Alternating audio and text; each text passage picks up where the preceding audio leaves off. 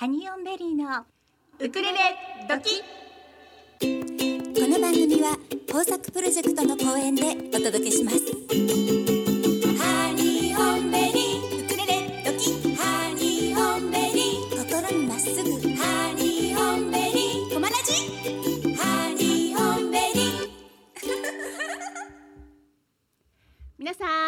こんにちは。ハニオンベリーのゆりです。かなです。毎週火曜日16時から17時55分まではハニオンベリーのウクレレドキたっぷり生放送でお楽しみいただきたいと思います。はい。はい、今日は11月の17日ですはい。ねなんか暖かい日が続いてますね、そうですね、うん。ちょっと寒暖の差があって体調を崩している方も少し多いかもしれません、はい。はい皆様乾燥してますのではい。十分お気をつけください、はい、番組へのメッセージの送り方をご案内しておきます、はい、お願いします、はい、メールでお送りいただく場合には、 Tuesday アットマークコマエドット FM、Tuesday アットマークコマエドット FM。メールタイトルには必ず番組名のウクレレドキと書いてください。本文にはラジオネームもお忘れなくお書きください。また、フェイスブックをされている皆様は、ハニオンベリーのフェイスブックページがありますので、そちらからメッセンジャーでお送りください。おはがきも大募集しております。住所をご案内しておきましょう。はい郵便番号二ゼロ一のゼロゼロ一二狛江市中泉一丁目二の六狛ラジスイートタイムパラダイスハニオンベリーのウクレレ時係までよろしくお願いいたします。先週ね、はい。あのいこさんが来てくださって、ええ。島村楽器の、はいはい。その時に、うん。あの動画をご自分でも撮ってらっしゃったんですよ。はいはい。でそれをねご自分の YouTube チャンネルに上げてくださっていてちゃんとこう何分にこのウクレレの説明っていうのがしっかりと載せられていて。さすが。商品開発。さすがですね。ねでもなんか一説にはちょっと先週の放送で、はい。ウクレレ人気が上がったっていう噂も聞いておりますので,、ねね。なんかね、コマラジ内でもちょっと一はい。本ご購入された方がねいるとかいないとか、嬉しいですね。ねなんかせっかくあの来ていただいた会があったような気がいたします。はい。ね、またいこさんには島村楽器さんにね今度電話でつなげていただけるかもしれないそうなんです。ウクレレウルバのごはい担当の方にね、ご案出ていただくような内したいと思います。はい。それでは今日もギフトボックスのコーナーから参りましょう。しょうちゃんよろしく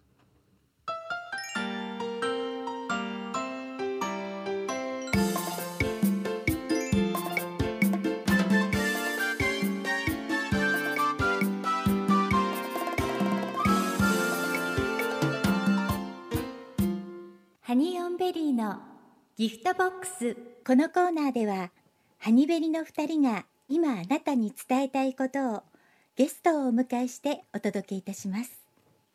本日のゲストはウクレレカバーズ2020にご参加いただきましたバーカさんとミオさんです。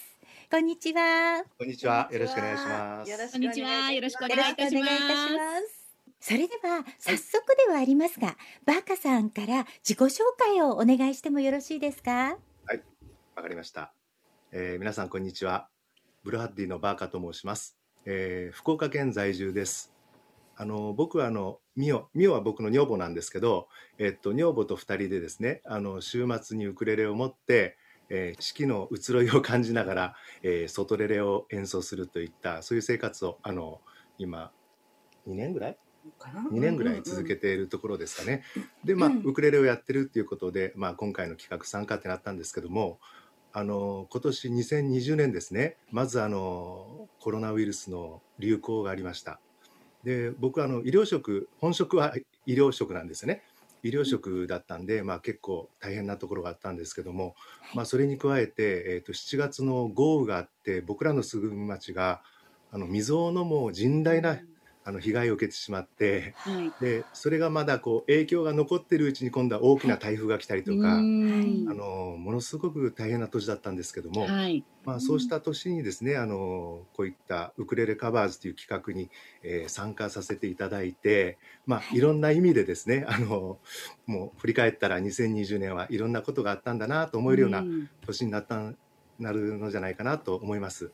うん。で今もう収録も終えてあとあのはい。CD の発売を待つばかりなんですけども、思うことはやはりあのこのアルバムにあの関わって参加させていただいて本当良かったなっていうことを心から思ってます。で特にあのハニベルの2人をはじめ、まあ、スタッフの皆さんですね。僕たちあの福岡で上京することがちょっとできなかったもんですから、うんもうすべてもうリモート在宅ワークでやり取りしながらあのね。作ったということもありまして、はい本当あのスタッフの皆さんにもお世話になりましてですねあの心から感謝申し上げます今日はよろしくお願いしますありがとうございますあ。りがとうございますはい それではみおさん自己紹介お願いします。はい。あの、ブルハッディのミオと申します。今日はよろしくお願いいたします。お願いしますお願いいたします。大体主人と同じように二人であの活動しておりますので、はい。もう全部喋ってくれたかなって。思っております。よろしくお願いします。はい。お願いします。お願いいたします。実は私たちあれですよね、あの、バーカさんとは、えー、3年前ぐらいですか？そうですね。3そうですね年前になりますよね、えあの佐賀の、はい。えーウクレレのイベントではい、お会いしてるんですよそうなんねです。あの、うん。2回お会いしてますよね。そうですそう二回ねお会いしてますね。忘年会とウクレレのね、はい。うん。そうなんです。でその時にすごく印象的だったのが、はい。あの私たちの近くにバーカさんがお座りになってえええて、ええ。ペインティングの素晴らしいウクレレをお持ちだったのでえ、はいはい。ゆりさんが声をかけたんですよね。ああそうなんですよ。ね、そうですね。ちょうど隣に座っていて、えそれでお一人ですか？みたいな話をさせていただいたら、はいはい。あれそのウクレレはもしやっていうことで、お話を聞いてみたら、あの清志郎さんデザインのそうなんウですよ。クレレで、はい。あれがちょうどあの2000年にですねあのええ。限定発売になった時に、はいはい、僕あのウクレレとか楽器も全然やってなくってただあの、うんコレクターズアイテムとしてあの、うん。買ったんですね。うんでもウクレレ弾かないからあの、押し入れの中にずっと塩漬けにしとったんですよ。何なんですか？しかも塩。であのまあウクレレを始めるきっかけとなったのが、はい。あの僕はあの言葉とかあのスピーチとか声とかの障害を持つ患者さんの,、まあ、あの治療するあの、セラピストをやってるんですけどもはい。あの歌唱訓練っていうのがあってですね。ええ。ああの歌唱訓練をすると、まあ、認知症とかいろんな方々がいらっしゃるんですけども、うんうん。決して治るっては言わないんだけどその人が本来持ってる力をこう引き出すなんかこう力があるっていうことを、まあ、あの臨床の中で体感してですねはい。うちにウクレレあったじゃんと思って、ネットでこう調べてたらなんか3つぐらいのコードを覚えたら、はい。あの童謡がほとんど弾けますよっていう書いてあったんで、はい。それこそもう C と G7 と F ですよね、はい。この3つを覚えたらもう夕焼け小焼けは弾けるわあの、ふるさとは弾けるわで。ええ。で患者さんと一緒にやっててもう皆さんすごく喜んでいただいてですね、まあ、それがきっかけであのウクレレをはじちょっと本格的にやってみようかなと思った時にそのはい佐賀のイベントを知ってはい。たらあの隣がゆり子さんだったっていう そうだったんです。すごい運命的な出会いでしょ？運命運命。運命的な。運命的な出会いなんですよ。うんね。そうなんですよええだってねあのその会場にはやっぱり何十人の人が集まっていて、はい。お隣だったのでそうやってお話ができたのがご縁で、うんね本当ですね本当にありがたいですね。いやあのね時写真撮っていただいてすぐ送っていただいてですね、あそうでしたね。あの東京の子って冷たいって聞いてたけどこんないい人がいるんだと思ってですねゆりちゃんグッジョブ。ありがとうございいやいやもう今も大切に撮ってますあの写真はね。ありがとうございますかすごく懐かしいね。懐かしいですね。本当懐かしいにです。もう私たちあの年に本当にあちこち飛び回ってたんですよ。そうですか。春ぐらいからずっと。ええうんええ。なので、まあ、あの時飛び回れたのが、こう、今に繋がってるなってすごく思うんなですよね。意味があるんですね。それぞれの出会いが本当に。ねね、本当にそう思います。うん、ね、今回ねそのウクレレカバーズ2020にご参加いただくときには最初はお二人で一曲って考えてらっしゃったんですよね。そうなんです。あええ。のミオがはい。あの歌い手として出て、はい。はい。僕。はその影武者であのウクレレの伴奏だけっていうことだったんですけど、はい。なんかあのせっかくだったらあなたも出ればいいじゃないって言われて、はい。はいわかりましたって言って、その結果今僕ここにいます。はい。よかったですね。ですよ本当本です。当に。うん。あのー今回はカバー曲ということでしたが、お二人とも選ばれる楽曲を考えるときにはあのすぐに決まられましたか？えーっと僕の場合はですえねえ、はいずっともう若い時から RC サクセションのファンで、はい。えー今の清志郎をもう敬愛してるんですよ。ええそれでもう自分が歌うんだったらもう RC サクセションの歌っていうのは決めてたんですけども、はい数ある名曲の中からねね。何を歌おうかっていう時に迷ったりしたんですけど、はい。まあ、結果的にあのミオが一番好きな歌である「えー夜の散歩をしないかね」ですねあの、はいこの曲を歌うことに決めました。いやです いやね。もういつもあのバーカさんとミオさんは、い。本当に素敵な自然の中でね、はい。動画を撮られてアップされているのを拝見してるんですが、もうその動画がね毎回本当お二人の仲の良さがね伝わってくるんです絵から。本当ですよね。まあ、歌声からとも言うんですけど、はい。はい。その本当にビジュアル全面からうん。お二人の本当仲の良さが伝わってくるなってうん。思っております。はい。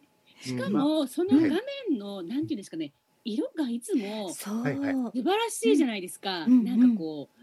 あの隣後ろにあるその緑だったり夕焼けだったり、後ろの建物の壁だったり、もうその辺の色のコントラストが毎回素晴らしいんですけれども、その辺もやっぱりこう考えてこうカメラアングルとかあのこう何度もチェックしながらやってらっしゃるんでしょうか。そんな風によよく言われるんですけど、あの本い。当の話ですね。はい。あの僕たちほとんど一発撮りなんですよ。ええ1回か2回、うん、あのっていうのも。親の介護とかやっててはい時間に制約があるから、もう行ってだからそういうカメラも行った時にあここって決めたらもうそこで撮るみたいな、ただですねあの、カメラを通して、えーあの覗いた時の何気ない自分の家の周りっていうのが、うん普段気づかなかったような感じで見えてきてそれを映像として見た時に、はい。あ自分ってこんないいとこに住んでたんだって、うん。こうふるさと再発見みたいなねあの、はい。そういった効果もありますね。本当にあのそのバーカさんたちのね映像を見るとこんなに素敵なところが本当にお家の近くにあるんでしょうかっていうぐらい、うん。はい。私たちからしてみたら本当夢のようなご近所様っていう感じで、はですよはい。本当にいや本当にそう思います。これは。本当に外でやりたくなるなって毎回毎回、うん。うん。拝見するたびに思ってます。あの、ね。全部あれ iPhone で撮ってるんですけどうんう。うんんあの本当騙されたと思ってですねあはいの、春夏秋冬同じとこでもいいから、ええこう覗いてみるとはい。違って見えるんですよね。うん、そういうことにもウクレレは気づかせてくれたってかっこいいと思いません、本当ですね。かっこいいですよ。うんそういう素敵な発見もあったわけですね。うんウクレレをご夫婦でやることによって、まあなんて素敵なんでしょう。最初みおさんはあの、はいバーカさんの伴奏で歌だけあの歌ってらしたじゃないですか。あはいでそれを私もウクレレやろうかなっていうのはやっぱり弾けた方がいいかな楽しいかなっていう感じでやらややり始めたんでしょうか？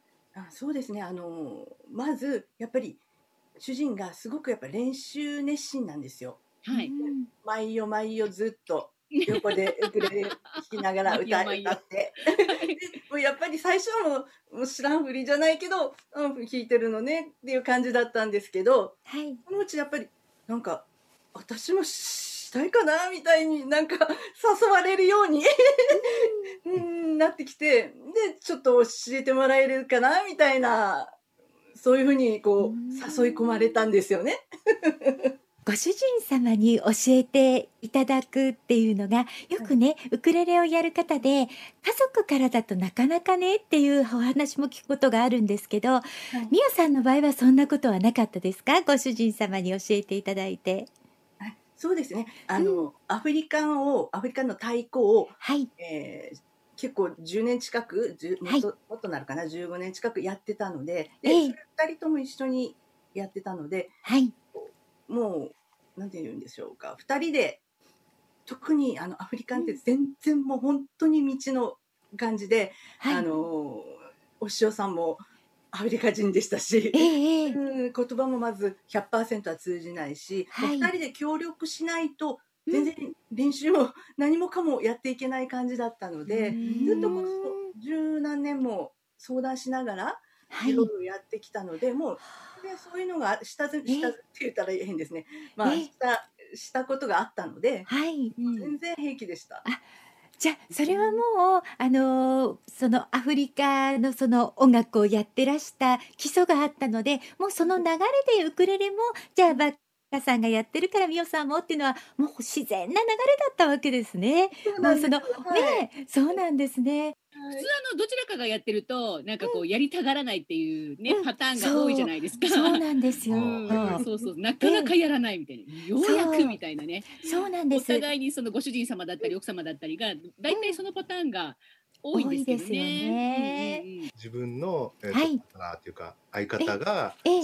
例えばあの、えー昔バックパッカーやってたんですけどはいもともと彼女が旅行好きで僕はそれにえ影響感化されて一緒にはいついて回る、ついて回るっていうかそういうことやってたし、そうなんですか。お互い別々のものをやっぱ趣味として持ってるんですけどはいこうそれぞれ持っとくより一緒に持ってた方が一緒に動けるじゃないですか。そうです感ねじ。でもうあの、ええ大体もう片方が興味持つことは両方とも一緒にやるみたいな形になりましたね。なるほど。そうなんですねうち。なんか入ってこないでって感じなんですけどね。私のテリトリーには入ってこないでっていう。もう各自各自各自楽しい ろいろですよね。い。それはね。はい。はい、あのみおさんはお父様がいギターを弾いてらっしゃったんですね。で、あの幼い頃からそれを聞いてもう育っていらっしゃって、でもご自分で楽器を演奏することは幼少期にはなかったということですね。はい。うん、その先ほどもちょっとお話出ていましたが、えー2002年に西アフリカ音楽と出会われて、はい。それでセネガルの伝統的ドラムであるサバールやジェンベなどの奏法を教わることになるわけですねお二人が。う。んなかなか皆さんが始められない分野ではないかと思うんですが。うんあの結構そのリズム系はい好きなので、でもねはいまだやったことがないんです。でもすごくリズム系は好きなので、はいはい。あのぜひあの行った際には教えてくださいませ。ああもういつでもはいもう太鼓売るほどありますからはいですね。ですか？みんな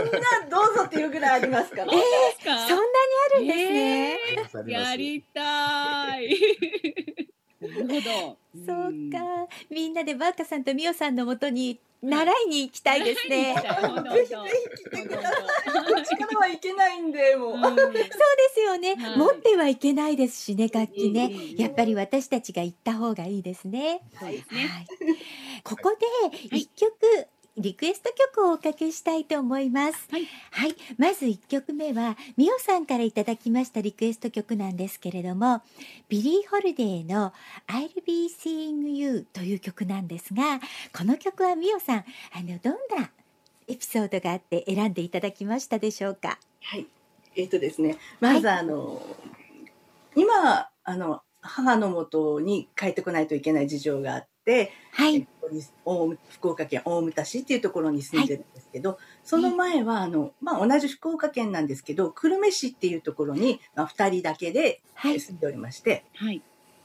あの久留米ってあの皆さん多分ご存知だと思うんですけど結構有名な歌手の方が出てたはい、りして、うんそうですね。はい、ですね。はいで、えー音楽にこう結構活発な街っていう言い方変ですね。まあ音楽をやってる方が多かったり、はいそう、いう面白いちょっとまあアーティスト系の方がいたりとかして、はい、いろんな結構楽しみがある街だったんですよ。はい。うんで、あのそこに結構有名なジャズ喫茶があってですね。はい、でそこに2人で、えーまあ、毎週土曜日って決めてたんですけど土曜日に出かけていってはい、そこのママさんが結構、うん、いろんなことを教えてくださったりとか。でうんまあマスターが好きな曲かけてあげるよとか言ってくれたりとか。はい。そんなことですごく楽しんでえーそこの久留米の生活を過ごしてたんですね。それであもともとそういうことでジャズも好きだったんですけどはい。今回あのえーウクレレカバーズ2020に参加させてもらったりとか、はい。はい、あとあの2人今オリジナル曲をあの二郎先生の あのお手伝いであの、はい。今作成中なんですけどははい。い。そういうことで今まではただ自分が好きな曲を好きなように ただ歌ってたんですけどまあそういうことであのそれじゃいけないんじゃないかなと思い始めて、いろいろうん考えさせられることがあったんですけど、はい。それで、あの、じゃあ、今一番私にこう勉強させてくれる、この人の曲、聴きたいなと思わせてくれるの誰かなと考えた時に、はい。ビリー・ホリデーだったんですよ。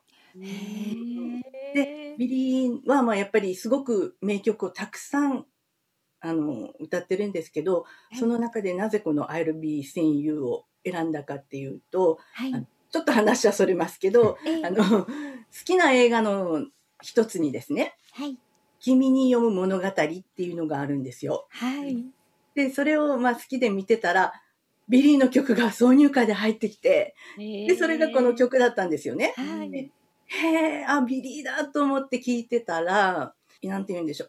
あの、ジャズ喫茶で聞いたり、え？自分で家で聞いたりするのと、また全然違った感じに聞こえて、ああ、やっぱりなんかこう、ビリーってすごくこの歌の世界っていうのを広げて、奥深く聴かせてくれる歌手なんだなと思って、もう、ぜひもう今の私だったらこの曲を、と思ってリクエストさせていただきました。はい。ありがとうございます。ありがとうございます。それではお聞きいただきましょう。ビリー・ホリデーで I'll be seeing you お届けしましたのはビリー・ホリデーで I'll be seeing you でした引き続きバーカさんとミオさんにお話をお伺いしたいと思います。今日ですね、はい。お二人にメッセージが届いていますのでご紹介させていただきますね。はい。はい。まずラジオネームあめちゃんさんからいただいております。あめちゃんいつもありがとうございます。ハニメリのゆりさん、かなさん、いつも楽しい放送ありがとうございます。コマラジサポーター27番、ウクレレ時サポーター2番のあめちゃんです。バーカさん、みおさん、どんな放送になるかワクワクしちゃってます。ラブラブっぷりも聞けるかな？バーカさんにはいろんなことを教えていただいてます。弦を変えることも。みおさんの歌にはいつも驚きがあって素敵です。若さん、みおさん、楽しみにしています。ということで、あべちゃんからいただきました。ありがとうございますあべちゃん、ありがとうございえ、どういうますこと、。弦、弦変えたことがなかったって話ですか？そうなんですよ。あのー なんか話しててですね。はい。はいあみちゃんってあの弦はどのくらいの頻度で書いてるの？って聞いたら、うんいや自分3年ぐらい書いてないっすよ。3年でいや買ってからこのままっすっていやあみちゃん弦変えたら弦って変えるもんなんですか？みたいなねえ。そうか。ナチュラルキャラですよね。ねえ本当にうんあとね、もう一通来ておりますよ。はいメッセージご紹介させていただきましょう。はい。こちらはエイトプリンスのクリちゃんからいただきました。はい。はい。バーカさん、みおちゃん、ラジオ出演楽しみにしてます。えーバーカさんとみおちゃんは緊張はないと思いますが、楽しんでたくさんお話ししてくださいね。バーカさん、みおちゃんとの一緒のカバー CD、めっちゃ嬉しいです。22日の発売日が楽しみです。ということで、エイトプリンスのクリちゃんからいただきました。ありがとうございます。ありがとうございます。クリちゃんもアメちゃんもあのバカさんたちとはハワイアンで親交が深いですもんね。お二人ですよね。あそうです。あの、同じコミュニティで、はいはい。ハワイのマウイ島のええ。えー横前年さんが主催する、えーとハワイアンソングを学ぶコミュニティということで1年間一緒にええ。勉強したあの同志です。あそうですよね、なんか本当は毎月一曲オリジナル曲を生み出さなくちゃいけなかったあの、はい宿題が出てたんですよね。あそうですそうです。そうですよね。あめちゃん、ええなかなかできなくてっていうね話を聞いてましたけれども、バカさんたちはどんどん生み出していると聞いておりましたが。本当魔法にかかったみたいだったんですけどね。あのえーっと去年の5月か6月ぐらいですかね。そのあの、はい京子さんの講義の中で、はいえーっとハワイアンってもう3つぐらいのコードでうん。簡単なコードでできてるんだよって。はい。でそのルールを知ったら簡単に曲作りできるよっていうあの講義があったんですよえ。えええええでそれ聞いてて僕なんか曲作り全然やったことなかったんですけど、はい。あこれなら自分にできるかもと思ってはいでその終わった後にちょっとこうやってたらメロディーができたんですね。う。うんんだからあの僕らの歌ってメロディーは全部僕が作って歌詞は全部ミオが作ってるんですよ。うんあの九州のジョンとポールみたいなもんですけど。であのその時にちょうどあのみミオがあの、はいガズレレの発表会っていうあの、はいグループありますね。あそこにあの僕らが投稿してた時に夏のこのセミがギャンギャン鳴いてるあの投稿を見て、はいえー、まみちゃん、はいあの名古屋かな、まみちゃんはい名古屋のまみちゃんはいはいが「セミレレですね」みたいなことをなんかうんコメントつけてくれて、ええええはいそういうことがすごく印象に残ってたみたいで。うんはい。そのまみちゃんが言ってた「セミレレ」っていうフレーズを入れた歌を、まあ、あの養護施設の子どもたち向けに作った曲だったんですけど、はいその曲を最初に作ったらなんか知らんけどですねどんどんどんどん生まれてきて、へえ。今20曲ぐらいできてます。素晴らしい。へえ。あの私あのフラガールやってたことがありまして、はいはい。はいはい。あのまあコードが三つぐらいなのですごく似たよったメロディーがいっぱい出てきちゃうんですよね。はい。はいうん。でだから踊ってるとあれこれ何の曲？ってなって自分が持ってるのと本当に、はいはい。本当にすごい似た曲がはいはい。あってイントロがすごく似ててうん。あれどっちどっちどっちどっちみたいなこととかも結構あったんですけれども、はいはい。そんな心配は全然なかったですかね。そうですねコードあの3つぐらい使った少曲ないと言いながらも、うんうんあの J−POP とかやってたらいくつかコードも覚えてたじゃないですか。はいはいはい。それであの僕なんかこうメロディーがこう頭に浮かんだら iPhone に「ふんふんふん」ってよく入れるんですよ。はいはいはい。であのそれを聞きながらあのコードに合わせていくみたいな感じで、うんうんだからできてしまったものを見てし見るとうんやっぱコード進行もそれ違ってたりとかですね、うん、そんな感じですね。あのうんコードを先に作るんじゃなくてもうメロディーありきでメロディーに合わせたコードをあのぶっ込んでいくみたいな形で作ってますんで、あまりそういう混乱はなかったです。う。うんんうん。それで今回のカバーアルバム、えっとウクレレカバーズ2020に収録した曲はすごく工夫されたロレコーディングをされてたじゃないですか。あはいはいはい。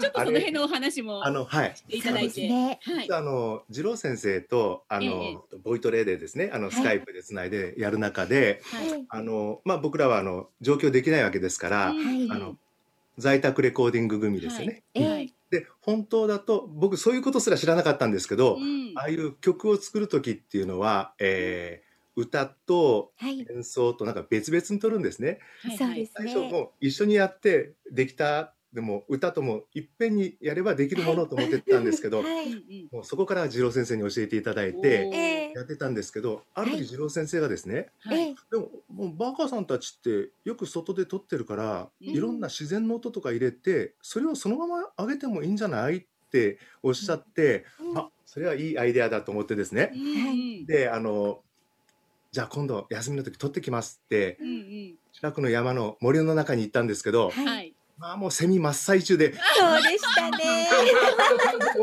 ああこれはいかんとでも、はい。それでも諦めきれずに、はい。はい。えー今度はあの船小屋温泉っていう温泉地があるんですねは。はいい。そこの温泉地に行ってあの温泉が開く意味もなくボコボコボコボコって音があるでしょおお、はい。その音の近くで撮ったりとかええ。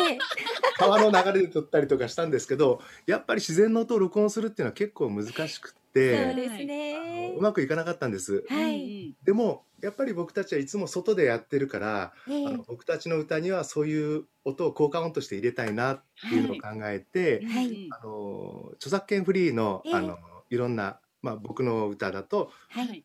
夜のねあのはい虫の声が入ってたりとか、はいそういうのをちょっとあのミックスしてもらって、えええー曲として仕上げていただきました。そうなんですよね。すごくいい感じに出来上がってますよね。あありがとうございます。ねえ、本当に、うん、個性が出てて。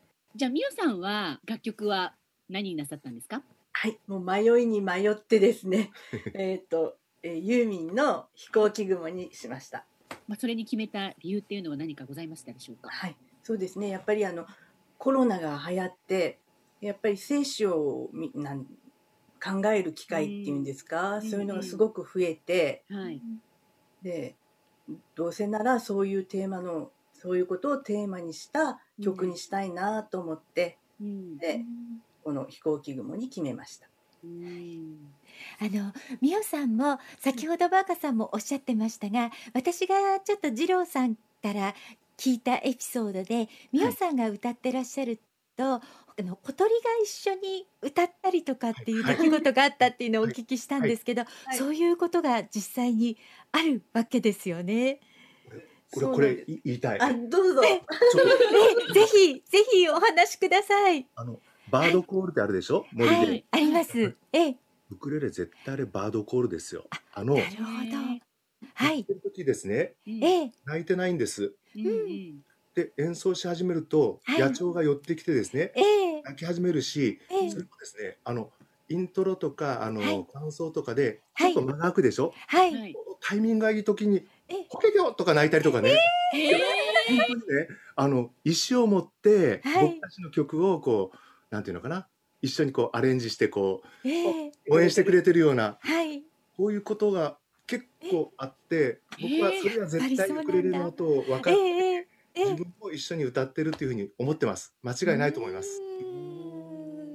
あ、やっぱりそうだったんですね。なんかそのお話を聞いてたので、でも実際に生でそれを同時に撮るのは難しいというのがね、いろいろ試されて分かった末に、あのミオさんの音楽の方にはそういった鳥の声とかをミックスしていただいてるんですよね。そうなんです。はい。そうなんです。あのまあ、そういったレコーディングのいろんなノウハウから始まり、まあ、あの今回ね、えー、と遠方からのご参加ということで、えー、と二郎先生のオンラインレッスンもボーカルレッスンオンラインで受けられてることも何度かあったと思うんですけども、はいはいはいその中で何か楽しいエピソードエピソードなどはありましたでしょうか？楽しいですね。あのいやあのなんか毎回話が弾んじゃっててそうなんですよですよね。あのいっぱいあるんですよ本当。うん えーっとですねまずですねあの僕次郎先生が、はい。あのクスクスっていうバンドをされてたってことは全く知らなくて はい。あのじ。次郎先生のことももう今回のあの参加がきっかけで、はい。あそういう方がいらっしゃるんだなっていう程度の、はいはい。あのあれだったんですけど、はい。うんまああの実際そのいろいろお話しする中でうん。同じような音楽を聴いてきて結構あの僕が大好きだった人と共演されてたりとか、はいはい。お付き合いがあったりとかですね。共通の知人が僕の家の近くに住んでたりとかですね、結構盛り上がったりしたんですけど、ええ。一番すごいなと思ったのはですねはい。あのアフリカの音楽をやってる時に、はい。僕たちあのセネガリズセネガセネガル人のあの師匠だったんですけど、はい。えー、とセネガルのあの、まあ、有名なところで言うとユッス・ウンドゥールさんとかはい。いわゆるリズミックなねあのはい。音楽も大好きなんですね。はい。で次郎先生と知り合ってやはりクスクスにも興味があったんでははい。いあ。の光の国のはい。子供たち。あの CD はい。あれちょっと購入してですねはい。ええ聞いたらですねもうリズムがですね、はい。セネガルリズムなんですよ。うんねうんうんあの時代にですよはい。あれ次郎先生二十歳ぐらいの頃でしょ？そうなんですよ。あの時代にあはい。のセネガルのリズムを取り入れてやってるバンドなんてはい。うん今まで見たことないしうんそうですよね。多分出てこないと思うそういった意味でもうすうん。次郎先生すごいなと思って。そうなんです。もうで自分からあまりこう言われないじゃないですか。そうなんですよ。こうするといやそれはこうなんですよっておっしゃってえー、みたいなことは結構あってですねなんかもう。そのね次郎先生のね書いた曲とかも、はい。これって10代の時にこれを書いたんですよねとかこれまだ二十歳そこそこですよねっていう歌詞の内容がはいはい。え？ー何を考えてる少年だったんですか？っていう、ですよねはい。うんことがすごくたくさんあって。うんうんまあね聞くとこうこれこの時はさなんて教えてくれるんですけれども、はいはい。いやーでもなんかこうその時私たちも私も実は知らないんですね。クスクスを。ではいはいはい。本当にもう本当に去年ぐらいから、ええ。知り合ってからいろんなことを、えー、と見たり聞いたりしてるはい。感じなので、はい。えいやこれちょっとリアルタイムで知ってたらもっとすごい感じで私好きだったかもっていう、ですよね。うん、本当にそういう。うん。センスがすごいですよね本当はい。ね。うんうんうん。まあでもなんかこう今の時代に今の年代でこう、はい。あったから、はい。その良さもあったりもするんですけどね。ああですね。うん。また ね。うん。今のような知り合い方がもしかしたらベストなのかなっていう感じもね。してますよね。はい、そうそう。うん。いやでも本当ねあの次郎先生とのご縁がつながって、はい。今さっきもお話出ましたけど、ええ。僕たちのその、はい。オリジナルソングのねアルバムのプロデュースをちょっとお願いしてですねはい。ていただいてるんですけどええ。もう本当ねもうなんていうんですかかゆいとこに手が届くっていうかですねもうええちょっとしたアレンジがですねはい。昔心震わせたあのディープパープルのキーボーディストのあのハモンドオルガンの音みたいなのを使っていただいたりとかですね。もう好きなことを知ってるわけですね。 Light Myァイヤーのあのフレーズのなんかこう、彷彿させるような、もうね、もう心にこう火を本当灯るようなね、もう、としたね、もう、えーさらっとしていただいてですね、うんじゃないような感じ、はい。なんか曲が化粧するっていうんですか、そうですね。アレンジでね。く作業を進めさせていただいてます。んそうなんですねさんの好きなところを本当によく知ってるっていう感じですよでしょうかね。ね。ううんんもうそれは完成が楽しみですね。楽しみです。はい。それではここでですね、バーカさんからいただきましたリクエスト曲おかけしたいと思います。この曲についてはちょっとバーカさんの方からどうやって選んでくださったかっていうご説明をいただいてもいいでしょうか？あわかりました。はい。えーっとですね、まず、えー先ほどにも話出ましたけど、はいえーっとハワイアンソングを学ぶコミュニティというところで、えあのえ京子さんの下で1年間学ばさせていただいたんですけども、はい。まあ、そうしたことであのハワイアンソングは僕たちのレパートリーの一つの柱として考えてるんですね。はい。それで今後あの僕たちのその演奏の幅を広める意味で、はいえースラックキーギターを取り入れようと思ってですね、はい。あの実はこの夏からあのプロの方に、えええーこれもやっぱりあのオンラインなんですけど、はい。月に1回あのレッスンをそうなんですか。はいへえ。その僕の先生があええの組んでるユニットが今回リクエストしてるあのコールアっていうあの、はい。えーユニットでですね、はい。あのスラックキーギターとウクレレと、まあ、はい二声ボーカルユニットなんですけども、はい。あのなんですけどその中で、えーええ。先生たちがあ作ったオリジナルソングなんですね。はい。でもしっかりハワイ語で書かれてあって、ええ。あのもう本当素晴らしい曲なんですけど「エクーホームエ」っていう歌なんですけど、はい。まあ、これあのマイホームタウンっていう意味でですね、はい。やはりあのやっぱこう若い時のふるさとと年を取ってからのふるさとってあの感じ方が違うじゃないですか。はい。あの例えば僕の場合で言うと今住んでる町っていうのは若い時はもうこんな田舎町こんな退屈なとこおれんばいと博多に出るしかなかばいと。東京には行きたかばってんやっぱ親がこっちおるけんやっぱ博多ぐらいにしとこいねと。でもう嫌でたまんなかったんですけど、はい。親のことがあってええ帰ってきて住んでえ年を重ねていろんな経験積んで帰ってくると、はいさっきのふるさとは再発見じゃないんですけど、はい。はいなん。かこう自分が生まれ育った町が、うんあのすごくなんていうのかな染みてくるっていうか、えもうえ。好きだなと思えてくるそうした心情ともバチッとはまったようなはい内容の歌なんですね。はい。まあぜひこの曲はあの皆さんに聴いていただきたくて、あのリクエストしました。はい、ありがとうございます。それでは皆様にお聞きいただきたいと思います。コールアでエクーホームへお届けしましたのはコールアでエクーホームへでした。で今回ウクレレカバーズ2020で遠隔で参加していただいたバカさんたちお二人なんですけれどもあの遠隔でも大丈夫でしたでしょうか？はい、えっ、と大丈夫でした。大丈夫でしたか？はい。あの実はですね、はい。ええ。今回のアルバムに参加することを決めてない時に、はい。えー今年は僕たちのあの演奏をですねあのきちんと録音しようということではい。あの PCM レコーダーっていうんですか？ええ綺麗に撮れるレコーダーですよね。そうですそうです、はい。ワブね、はい。あのワブ形式で撮れる。ええええ。それを買ってたんですよ。はい。でレコーディングといったら東京まで行ってやらなきゃいけないかなっていう思いがあったんですけど、最初の時点で、あの相談した時に、はい。あそれであのできますよっていうことを、あのええ。伺ったのであはい。じゃあやってみようかということでやったんですけどもはい。ええもう全然ね、うんうん。それこそもうスタジオなんか使わずに、まあはい。特にうちあの山の中にありますから、ええ。あの部屋の中で全は部できました。そうなんですね。そのやり方仕方についてはですね、はい。もうそのオンラインのレッスンとは別のところでも次郎先生がもうこまめにですねあの メールであの、はい。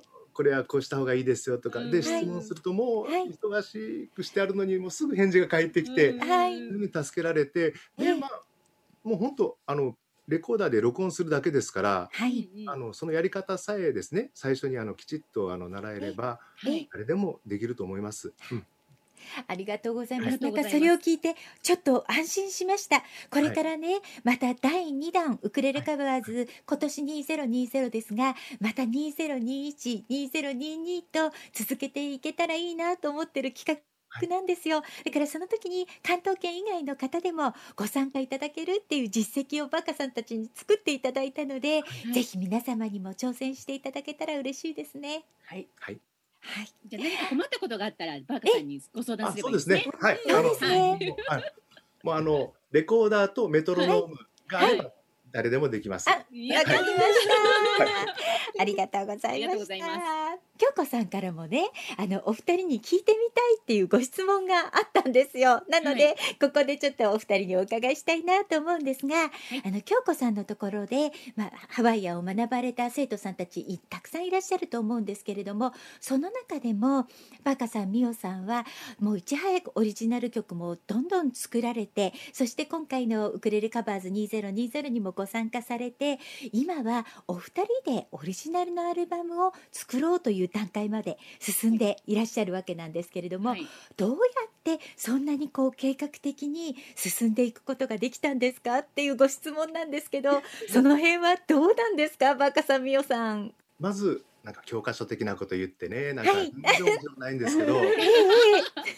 あのまず目的ありきなんですよね。うん。はい。何をしたいかっていうのをもうまずええ。え明確に。特にあの僕たちの場合はあの、はい。時間に限りがありますから、はい。あれもこれもはできないわけですよね。うんうんで、まああのその京子さんにお世話になってる時もはい。1年間で自分たちは1年後にどうなりたいのかっていうはい。のを考えた時に、ええ。まあ、あの毎月1曲ずつ、えー、1年で12曲になるんですけど、ははいい。あの往々にしてあのお稽古ごとで習った曲っていうのは、ええ。えやってる時はできるんだけどやめてから、じゃああの時のあの曲やってよって言った時できないことって多いじゃないですか。はい多はい。いですだからね。少なくとも、うん。あのえーこの1年間学んだ後はこのは12い。曲に関しては、はい。あの譜面と,、はい。えーと歌詞カードがあったらすぐ演奏できるレベルはキープできるようなところは保っておこうねっていうはいところはもう最低の僕たちの目標だったんですね。はい。そうなんですね。そうしたところであの、はい。取り組んできた結果うんかな。うーん。ですよ。でやっぱりそれで自分がここまでできたら次何やりたい？これやりたいってこう一つほら。ハードルを超えたら、景色が見えるじゃないですか。はい、そうですね。その結果があのウクレレカバーズ2020でありウクレレカバーズ2020を、はい。えー結局経験することで二郎先生っていう、あのねあの素晴らしい方と知り合って、ええ。ちょうど僕たちは自分たちで作作りためたオリジナルをそはいの形にしたいと思ってたニーズとタイミングがうまくマッチして、はい先生実はこんなして考えてるんだけど手伝っていただけませんか？ということではい力をいただいて今やってるような感じですよね。だから、うんままずはもうあのまず自分が何をやりたいかっていうのを決めてええそれを確実にやっていけばどんどんどんどんつながっていくんだと思うんです。はい。そうですよね。すいませんうまく言えませんけど。すごくわかります。でもその目標をちゃんと立てて、それをこなしていくってこう本当に言葉で言うのは簡単なようにも思えますが、これこなしていくってなかなかやっぱり大人のね皆さんにとってあといろんな生活環境があって周りのご家族のこととかいろんなことがあって難しいことじゃないですか。でもはいはい。それをお二人はやっぱりご夫婦でやってるからより一層達成できてるのかなという気もしますね。ねうんそうなんですよ。あの私は、はい。あのその結局ハワイアンってもう全然知らなくて、はい。あの全くゼロからの出発点だったんですけど、ええなんでやりたいと思ったかって言ったらやっぱりあのウクレレを始めて、ええ。あのせっかくウクレレやるんだったら、はい。ハワイアンをやってみようかなという気軽な気持ちであの、ええ。参加したのではい。本当にもう右も左も分かりません状態だったんですね。それでもうとにかくもう京子さんの言われるままもうはいとにかくついていこうと、必死でついていこうと思って、それをええ。それだけを心に決めてもうどんなものでも何を言われてもどうしてでもやっていこうっていうのを先に決めてたんですね。うんうん。それであのあとちょっとやっぱ不得意なあのウクレレももう初めてすぐだったんですぐハワイアンを始めたので、ええ。得意ですしそういうのはですね全部あの主人がカバーしてくれてはいそういうのであの結局皆さんに助けられてえーあのやってこれたと思ってます。お二人のこの一年間の変化っていうのはやっぱり京子さんにとってもとても嬉しい成果だったんじゃないかなっていう気がします。うんそれだったら嬉しいですけど。ねえきっとそうだと思います。はい京子さんのご質問お二人にお伺いいたしました。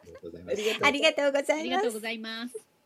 さあそれではあのー今回ねウクレレカバーズ2020まもなくリリース日となります11月の22日そして22日には発売記念のイベントも行うんですがその時にはお二人にはオンラインでイベントの方にもご参加いただきたいと思っておりますので、はい。どうぞよろしくお願いいたしますお願いいたします。お願いしよろしくお願いいたします。本日のギフトボックスのゲストはウクレレカバーズ2020参加アーティストのバーカさんとミオさんでした。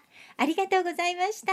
ありがとうございました。ありがとうございました。16時台最後の曲をお届けいたします。ハニーオンベリーのテーマ曲です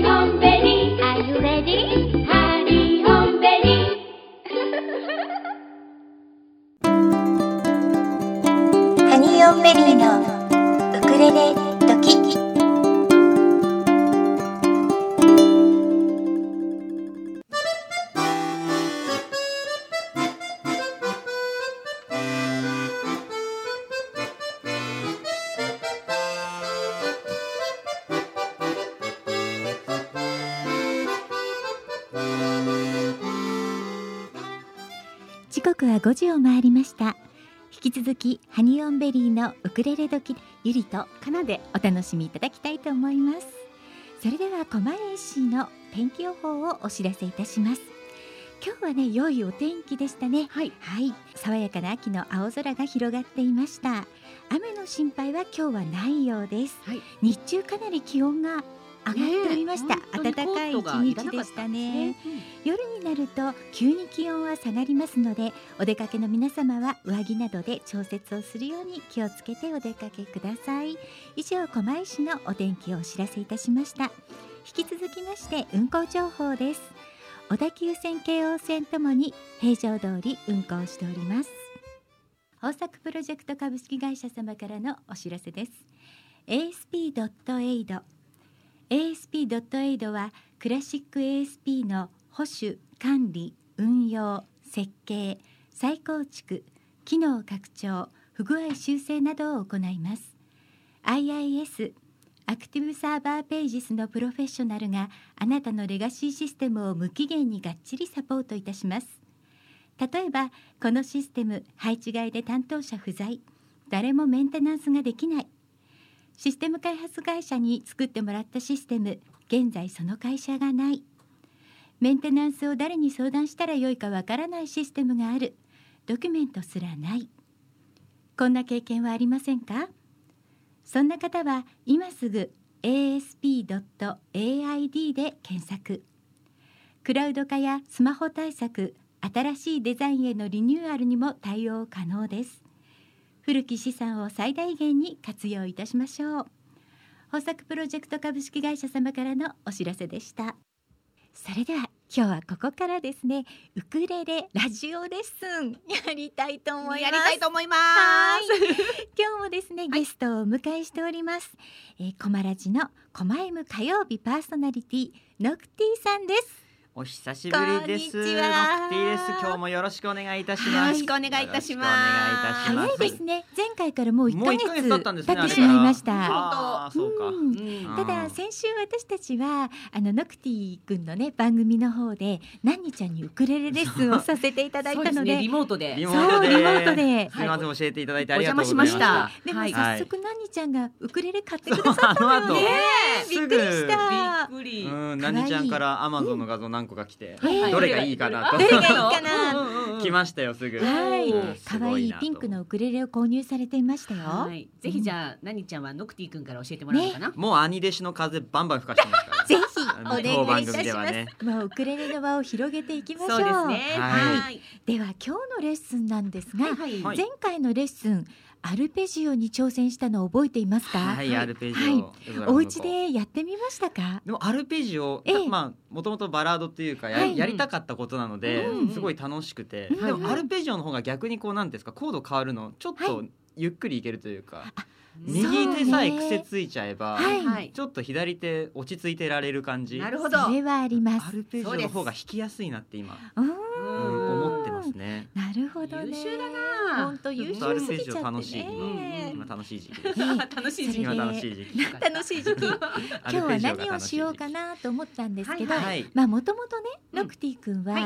あの大好きなポルノグラフィティのうん。影帽子を歌いたいというところからはい。スタートしておりますので、その初心に戻りまして、はい。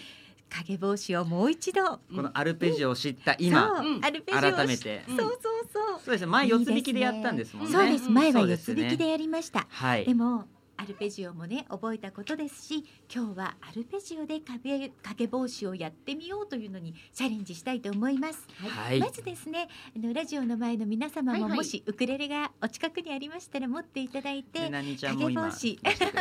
あ、本当ですか？影帽子のチューニング大丈夫かな？チューニングちょっと教えてないな。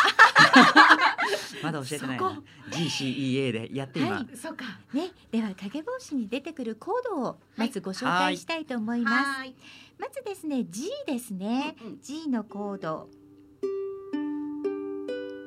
G のコードは、えー人差し指で3弦にフレット、い。そして中指で1弦の2フレット、い。そして、えー薬指で2弦の3フレットをこの三角形をつく作りますね。これはが G です、えー指はできるだけヘッドの方から斜めに差し込んであげると押さえやすいですねはいいかがですか？ノクティもバッチリですねいいですね。はいではこの G を押さえたままはいはい。待ってていただいて、はい。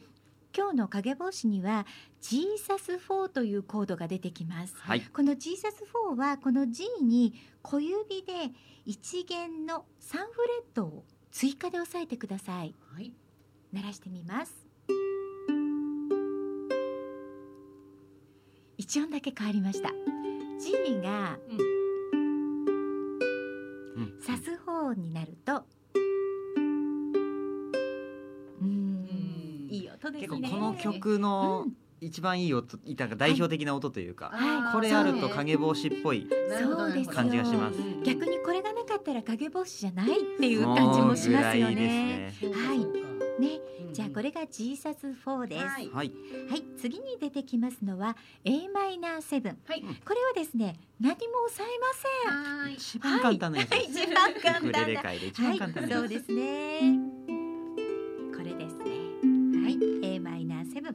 そして D ですね。はい D はこの間 D は出てきたかな。出てきたかな？出てきた出てあります出てきましたやりました。はいはい。D は、えー人差し指をえー4弦の2フレット、はい。はい。そしてえー中指を3弦の2フレットそれから薬指を2弦の2フレットに入れるんですが、もしねあの指の関節、えー第一関節がキュッと曲がる方は、うんうんあの1本で押さえていただいて 1弦にだけ触れないようにってできる方はそうね。そういう方法もあります。はいでも私はできないのでね。そうなんですよ。2フレット目が。はい。うん。この時もやはりねヘッドの方からはい。指手をなできるだけ斜めに入れてあげることでこの3本の人差し指中指薬指が2フレットに3つ入ると思います。ちょっと救急です。はい。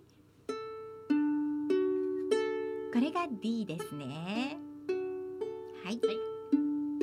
はい、い。い。素晴らしい。ははい。はい、次にですね、はい。出てきますのが今ね D を押さえたままにしててもらえますか、はいはいはい。そして先ほど G に押さえたまま一本あの指をずらして G サス4をやりました、はい。今度この D, D をそのままにしていただいて、えー、とどちらでもいいんですがじゃあ小指で加えましょうかね、はいはい。小指で3フレットの2弦を小指で押さえてください。そうすると、ちょっと切ない D よりもちょっと切ない音になりました。これが D サス4になります D サスはい D サス4です。これもいろいろ出てきますね。やっぱりあのこの影帽子にはがぽいですね。そうですね、大切ですよね。この D から D サス4に行くこのコード進行も大切な部分になると思います、うん。はい。次に出てきますのが E マイナー。ははい。い。E マイナーは、えー人差し指で1弦の2フレット、い。そして中指で2弦の、えー、と3フレット、はい。はい。そしてえー薬指で4、えー、と3弦の4フレット、ちょうど斜めにこううん。1本線を引いたようにはい指を並べていただきます、これが E マイナーです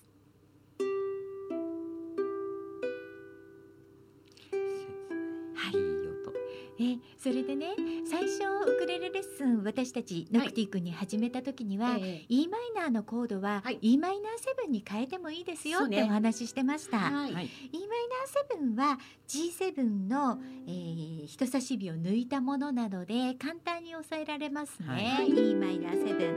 だけど今回ねノクティ君にそれを一応伝えましたが、はい。ノクティ君は E マイナーの音色がいい。いい E マイナーが鳴らしたいそうよねえ特にこの曲が大好きだとやっぱりこのそう E E マイナーは E マイナーのところでやりたいわよねねこの曲はちょっとというのが。うん。そうよね。うん。いやそこ偉いなと思って、はい。私とかなちゃんウクレレ始めた頃、はい。E マイナーからかなり E マイナーセブンに逃げてました。だいぶだだいぶお世話になってましただいぶ E お世話マイナーセブンさんに。曲によっては僕も逃げます。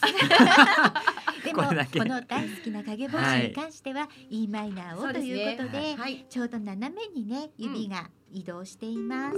えー人差し指で1弦にフレット、はい。中指で、えー、と2弦の3フレット。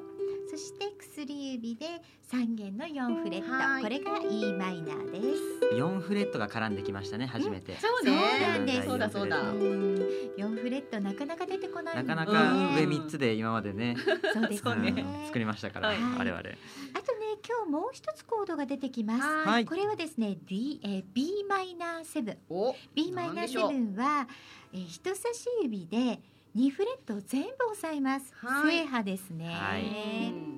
でこの正波で1本だけで押さえて、えー反対がちょうど親指を、この正波した裏側に当てるようにして物をつかむような感じで持っていただくのが一番力が入ると思うのですが、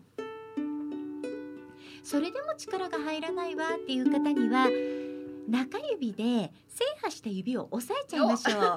さらに。はい、さらにぎゅーさらに牛。そうするとしっかり音が鳴ります。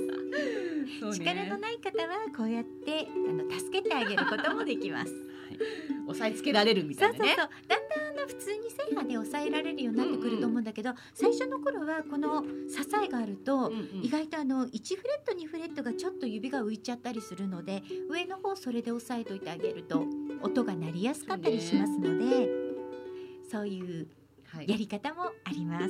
これあの私たちがお教えしているのは本当に簡単な弾き方であのウクレレがそこにありました。じゃあちょっと弾いてみようかなっていう方でも弾き語りができてしまうというやり方をお教えしているので、はい。本格的なやり方はもっとたくさんあります、はい。それはねあのお上手な方に教えていただいて、ね。はい。え私たちは本当に今はい簡単に弾けるかなっていうのでやっております。はい。では、はい。今コードのご紹介しましたので、はい。うん。ゆっくりなんですけど、はい。え影帽子をはいアルペジオでやってみましょうか。おお早速？さいえ最後まで、うん、えーまずどこまで行きましょはうまずはね2フレーズかな。同じコード進行のところが繰り返しで2回あるので、はいはい、そこまでやってみましょうか。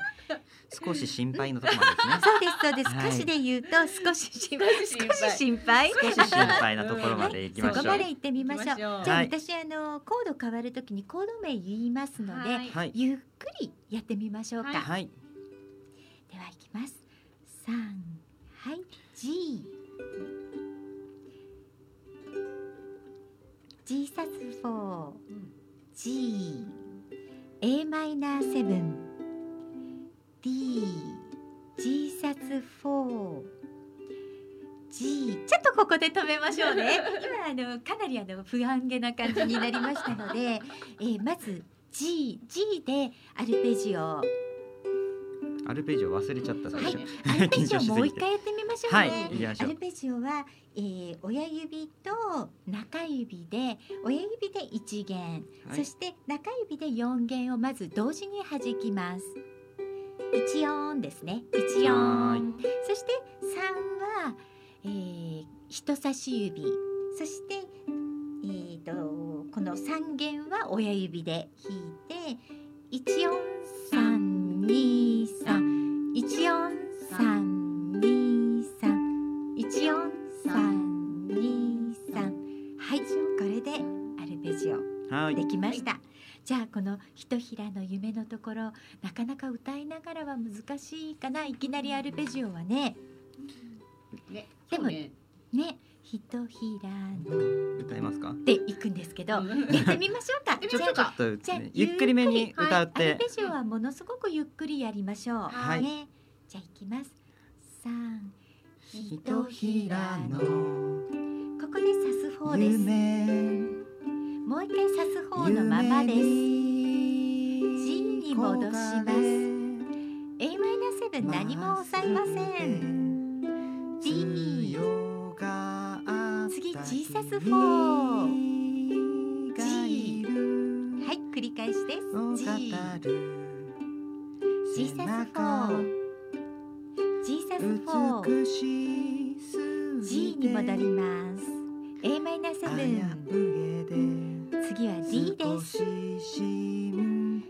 サスフォー G あできましたね。はいし。い。やっぱアルペジオの方が左手が余裕ができますね。慣れると。うんあそっか。アルペジオ好きだな。うん。うんうん。あの前回1ヶ月前にねアはい。ルペジオをやった時には、ノクティはそのアルペジオの指も見ながらきっとやってたんですけどあ右手もうはい。右手の方のアルペジオをノクティ体にこう染み込ませたのでアルペジオはできるように。コードのコードの方だけに集中できるようになって、アルペジオが楽しく感じられるようになったわけけですよね。優秀な生徒だな、ね、みんな右手やった方がいいですよ、ね。ね、だから最初は本当に C のコードだけでいいと思うんです。で、アルペジオだけを練習して、アルペジオのこの右手は見なくても一四三二三一四三二三一四ようになってきたら、今度はコード進行が変わる曲にチャレンジしていくのがいいですね。うんはい。でもノクティ君は本当に優秀な生徒さんなので、はい。もうできてしまっているのですが、でもこのまま影帽子進めていきたいと思います。じゃあ今ね繰り返しのところあのー心配のところまで来ました。うん。そしてその次のメロディーなんですけど、はい。今度はここはちょっとねうん。アルペジオじゃない方が曲に合うなーって思いましたね。はい。はい。で特にここはコード進行もとっても早いんですよね。うんうんうん時の刺さる道を歩いていても。と早いので、うんここはもうこのポロン引きでもいいかなと一回ずつで。ん一回ずつでいいですね、じゃあそこだけやってみましょうか。えっともうまでですか？顔を上げてまで、えっともうまでにしましょうか。もうまで。はい、はい、いいきます。きます三はい。時には日のささぬ。道を歩いていてもと簡単にまできますね。だ余裕はありますね。はい、うん。じゃあ、えっと決してうつむかないよ顔を上げてのところまで行ってみましょう、はいはい。次のところ、一回ずつ引く感じでいいですよね。そうですね、はい。決しそうですね。一回ずつでやってみましょう。はい。じゃあ時に時にはのところからやってみましょうかね。はい、はい。い。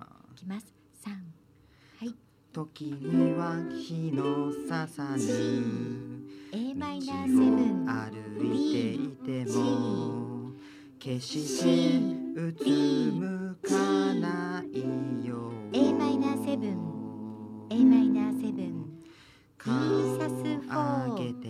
D はい。はい。できたんじゃない？できたかな、はい。うん。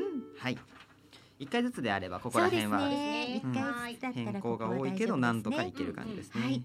で次ね会いたくなったらでまたメロディーが変わってくるんですが、サビですねそうですね。ここは弾き方は何個かあると思うんですよ。はいはい例えばかなちゃんちょっとあの弾いてみてもらえますか？会いたくなったらそうそうそう。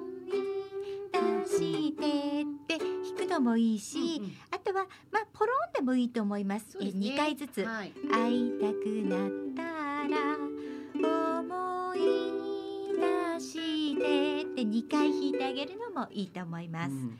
またアルペジオに戻ってもおしゃれですもんね、そうなんです。ねでアルペジオに戻るんだったら会いたくなったらジオにも戻れます。はいはい、じゃあせっかくだからノクティにはアルペジオに戻ってもらおう僕かな。アルペジオで、うんはい。それでかなちゃんはじゃあリズムのあるもので弾いて、はいはい。はい私はポロン弾きでやってみますので ちょっと責任が出てくるぞこれは。同じのじゃないんですね。そうよ。そうなんですよ。大丈夫ですよ。は、はい。じゃあどこまで行きましょうか？寄り添うからまでいきますか？そうだね。寄り添うからまでうん。そこまで行きましょうか、はい。はい。じゃあ会いたくなったらのところね、はい。い、きます。三ゆっくりね。三はい。はい。会いたくなったら思い出して僕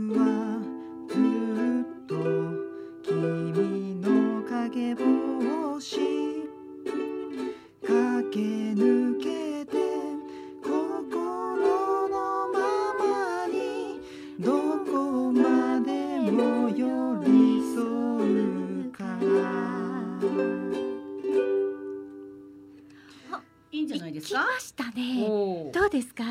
ノクティう君。んなんだちょっと一個二個飛ばしましたけど。一個二個飛ばして。バレないようにと。あの他に弾いてるから大丈夫 助かりました。そうだね。あのーでもこれやっぱり E マイナーから B マイナーセブンに行くのが大変かな。それとも D から E マイナーがです D から E マイナーね僕は。あはい。D から E マイナーね。そうだね多分今ラジオの前の皆さんもあの始めたばかりの方は D から E マイナー行きにくいなーって思ってるかもしれないですね。まっすぐ横並びから斜めに行きのうですね制覇みたいなねうん。そうだうんね。忙しいねここねうん。んでもいけそうな気がするので、ね本当そういけますねはいあの頭からゆっくりこの寄り添うからまでやってみましょうか。そうね。う寄り添うからまで、うん、やっはいてみましょう。これ最後最後のどこまでもからは一回引きになっていくんですよね、どこ？どこまでも寄り添うからはそうルペジオじゃなくてそうだね一回引きで、はい。そうだね、はい。じゃあこのからまで今日はやって今日のレッスンはここまでにしておきましょう よかっ。しゃ頑張りましょう、はい、じゃあゆっくりやっていきましょう。最はい。初から全員アルペジオあ、うんうん。いろいろ。いはいサビはじゃあえ。え分かれる感じでまはい。たそうです承ね。知しました。はい。頑張りま、す。じゃあ行きます。はい。はい。ワンツーひとひらの夢夢に焦がれまっすぐで強があった君がいる。物語る背中美しすぎて危うげで少し心配。時には日のささぬ。道を歩いていても決してうつむかないよ顔を上げて会いたくなったら思い出して僕は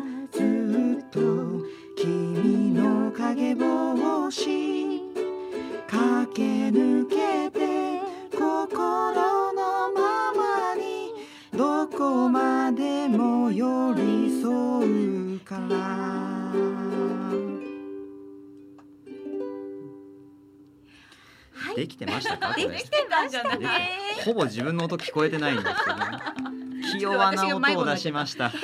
今でもアルペジオをね前回覚えたばかりのノクティ君でも、はい。一ヶ月後にはアルペジオで弾き語りができてしまいました。素晴ら。しい。ですアねルペジオはでも右手ちょっと頑張ればうん。うん。1週間もあれば結構右手は覚えちゃうのでそうですよね。一気に幅広がりますね。ね。アそう思います。いい。あの曲の中にちょっと入れてあげるだけですごくメロディーが素敵になったりしますよそうですね。ね。そういう構成も考えるのもね楽しかっ弾きりしますからね。方で、変えるっていうのは確かにあります,、そうですねはい。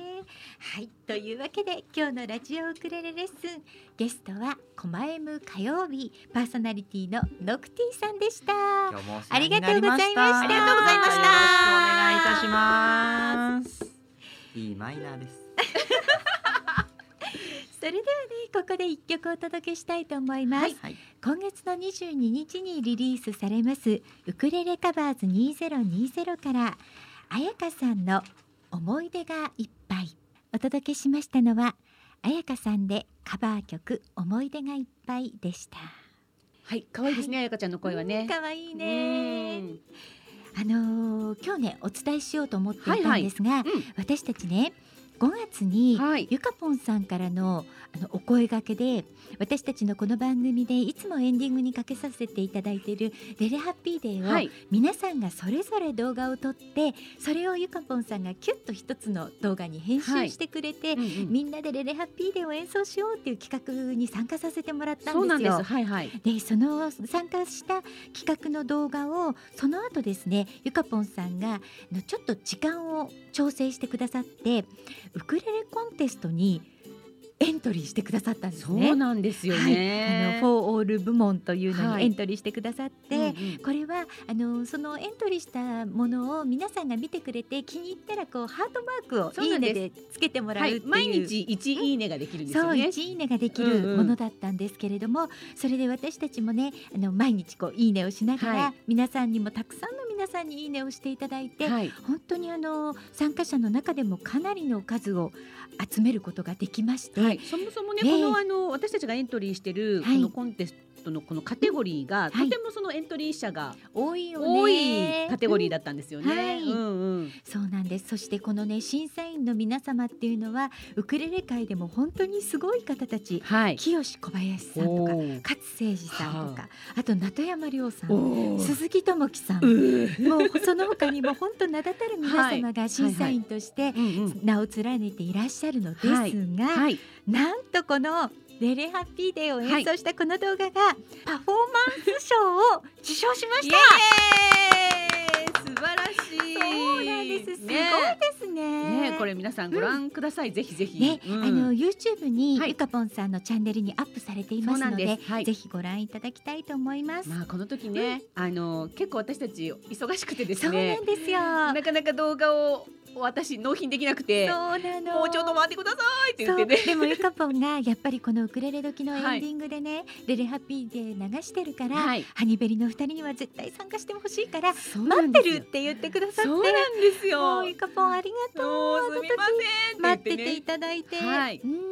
そのおかげで私たち本当にこのねなんかパフォーマンス賞をいただけるなんて思ってなかったので、はい。本当に感激でした。はい。参加されたね皆様も本当ウクレレ大好きなそしてレレハッピーデーが大好きな皆さん、うはい。もうみんなの愛がこもってたのが審査員の皆さんにも。溢れてるよね動画から。伝わってくるもんね。そうなんですよ。だからきっと審査員の皆様にもそれが伝わったんだと思います。そうですね。はい。ぜひ皆様ねご覧いただきたいと思います。あのブログの方からもリンクしておきたいと思います。はいぜひご覧ください。よろしくお願いいたします。はい、あ今ねメッセージが来てましたので、おはいはい。ちょっとご紹介したいとお思います。願いします。今日のねギフトボックスに、はいご参加いただいたバーカさんとミオさんに向けてのメッセージいただきました。あありがとうご。ざいます、はい。ラジオネームともみちゃんからいただきました、はえー今バーカさんご夫妻ですね。同じ有明海沿いで近いのに会えてないバーカさんご夫婦。お二人に早く会いたいです。車止めて思わずメッセージしちゃいました。ということでともみちゃん。ありがとうございます、はい嬉しいよね。うん。やっぱり知っているお友達の声がラジオから流れてくるというのもね、えっ、とあめちゃんからもね、はい。メッセージ届いております。はいお願いします、えーバーカさん、みおさんの声がラジオから聞こえてきて感動ですということで。バーカさんとあめちゃん仲良しだからね。そうだね、うんうん。そしてあのアメちゃんのことも話題に出てましたね出ておりました。ね。はい。本当です。よありがとうございます。メッセージ。ありがとうございました。そして私たち、うん。あのウクレレカバーズ2020ね、はい。こ今度の土曜日、はいに日曜日ですね日曜日ですはい11月の22日にリリースとなるんですが、はい。その中から今日はねもう一曲おかけしたいと思っております。はい、待ってるかな？はい、あの今ちょうどメッセージいただきました。はいともみちゃんがはいカバーした一曲お届けいたしましょう。未来予想図2です。お届けしましたのはともみさんで未来予想図2でした。はい、今ですねメッセージが届いております。はい、お願いします。はい、えー、コマラジサポーターのハイジさんからいただきました。いつもありがとうございます。ありがとうございます。えっ、とこちらはあバーカさんみおちゃんいつかいつか会えますように。そして今ともちゃんの歌声が聞こえてきました。っていうことではい。感激のメッセージいただいております。そしてその歌声の主、とはい。もみちゃんからもメッセージが来ております。あーすごいはい お願いします。この連携プレー。そうですね。はい。えー今までを振り返って聞いています。はい。ライブ行けないですけど悲しい気持ちは吹っ飛びました、はい。ゆりさんかなさんそして皆さん目いっぱい楽しんでください。佐賀で遠隔で楽しみます。ということでえっ、とね22日のライブにはちょっとね、あそうなんですよの来れなくなってしまったんですけれども、ええあのできるだけね、うん。あのご参加いただけますようにこちらの方でも準備をさせていただいて、そうですね。オンラインで参加していただくことにはなってるのでね。はい。はい。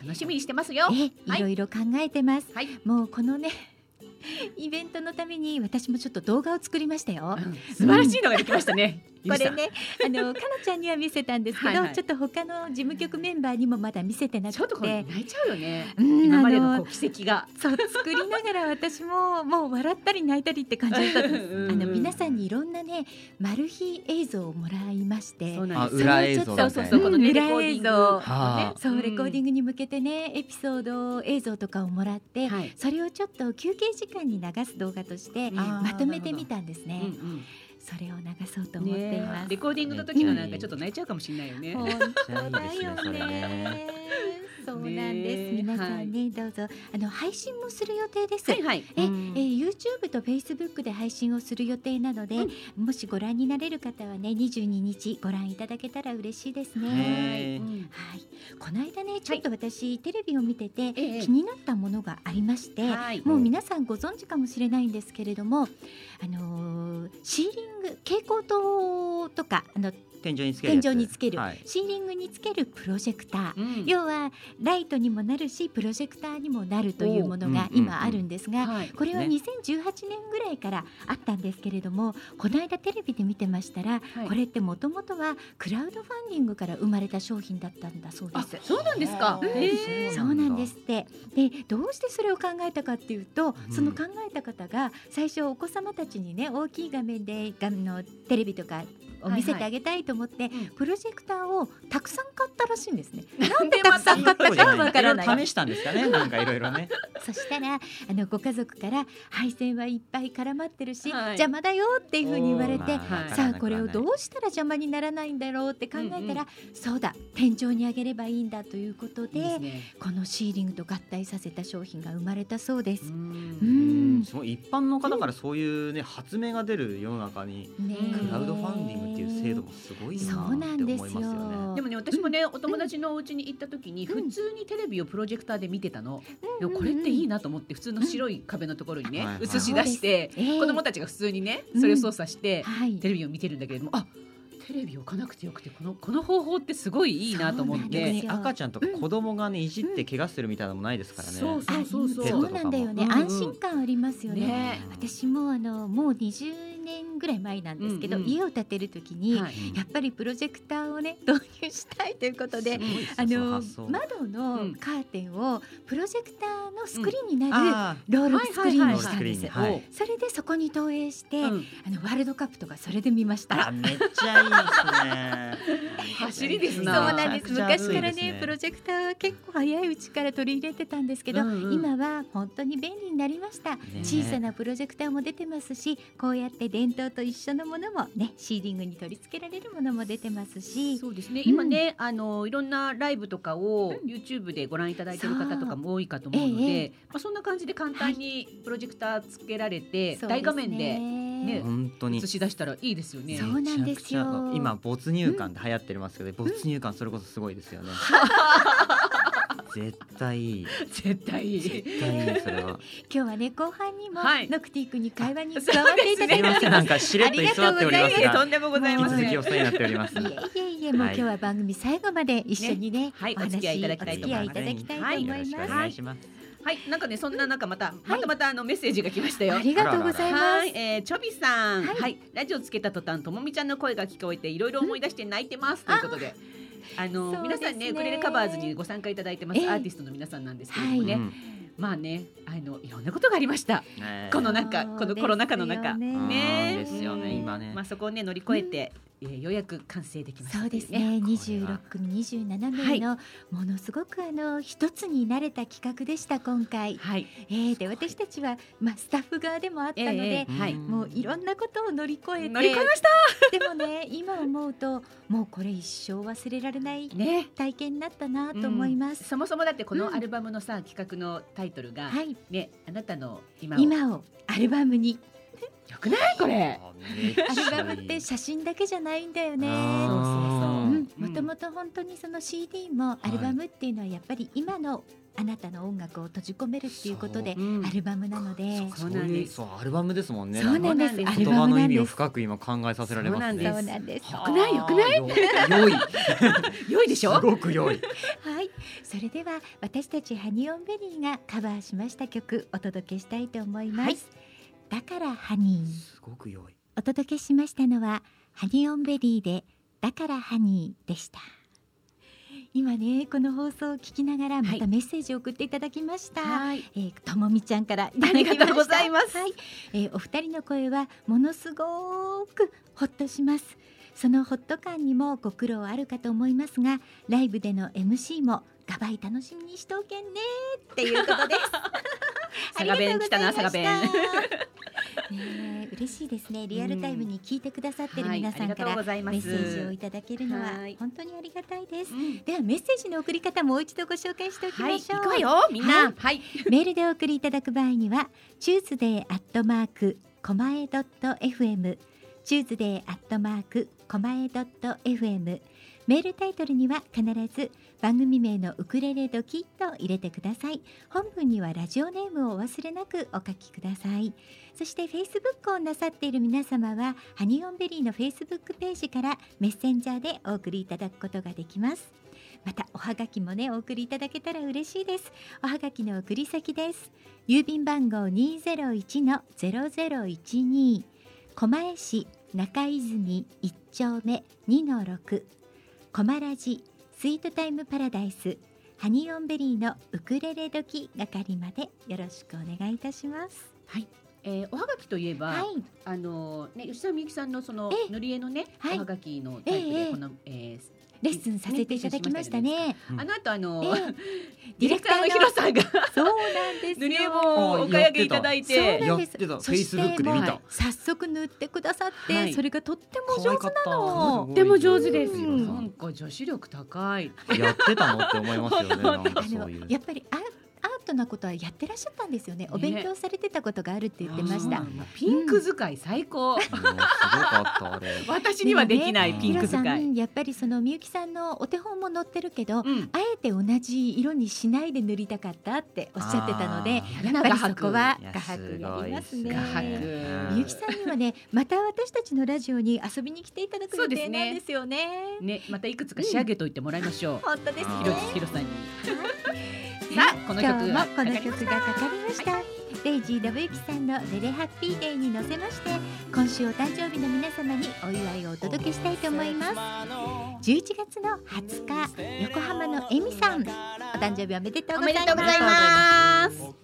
同じく11月20日のびちゃんお誕生日おめでとうございますおめでとうございます。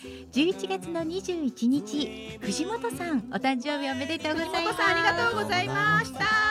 同じく11月21日柿本さんお誕生日おめでとうございます。おめでとうございます。11月の22日吉川さんお誕生日おめでとうございます。ざいます。同じく22日笹本さんお誕生日おめでとうございまおめでとうございます11月の23日田中真嗣さんお誕生日おめでとうございます美香さんお誕生日おめでとうございますとうございます。長さんお誕生日おめでとうございますおめでとうございます。そしてカバーズでもご一緒しましたシーミンお誕生日おめでとうございます。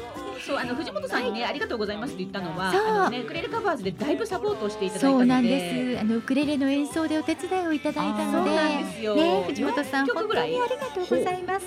4そうですそうです。ね。う。んそうなんですよ。ありがとうございました。はすごい人だ。で私たちのねジングルもお世話にそうなんです。あ17時台のジングルとかも藤本さんに作っていただいたものなんです。そうなんですよ。ね。なのでついお世話になっていて本当に。ありがとうございます。ありがとうございます。お誕生日おめでとうございますおめでとうございます。はいい、あのコマラジサポーターのこと今日お伝えしてませんでした。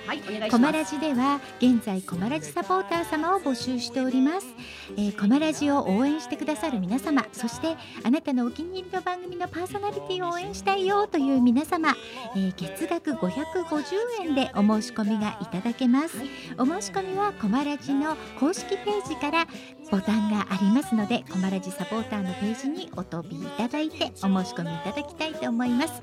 私たちウクレレ時サポーターになっていただいている皆様にはラジオ番組生で聞けなかったっていう方にもフルバージョンでその音源をお届けしております。今はね Facebook のグループでお届けしておりますのでよかったら応援してください、よろしくお願いいたします。今日もあっという間に終わってしはい、まいましたが、あっという間に終わってしまいました。でもノクティ君がはい。本当にウクレレお上手になりましたよね。上手になりました。なん成長した気がします、ね。これ成長してなきゃダメなんですけど。成長してるよ。成長した気がする。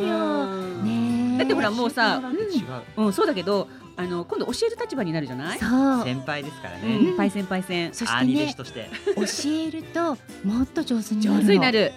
うん。そうなの。だから教える人が出てくると、ん。本当にいいよ、やっぱり。ちょっと教えておきますねねうちの何人にね。はい、はいそしてあの最終的にはやっぱり何日ちゃんのね、うん。ロックンロールパンダパンを、はいやっぱりそう狛ですね犬とこのウクレレドキトで、はい一緒に演奏するっていうところに行きたいですよお願いでね。きるとその時はころまで名古屋ディレクターも。ねもぜちろんですよひご参加いただいて。さっきもうすでに練習してましたからね。素敵なウクレレで。ね ウクレレまみれでいきたいですねそうですね。はい。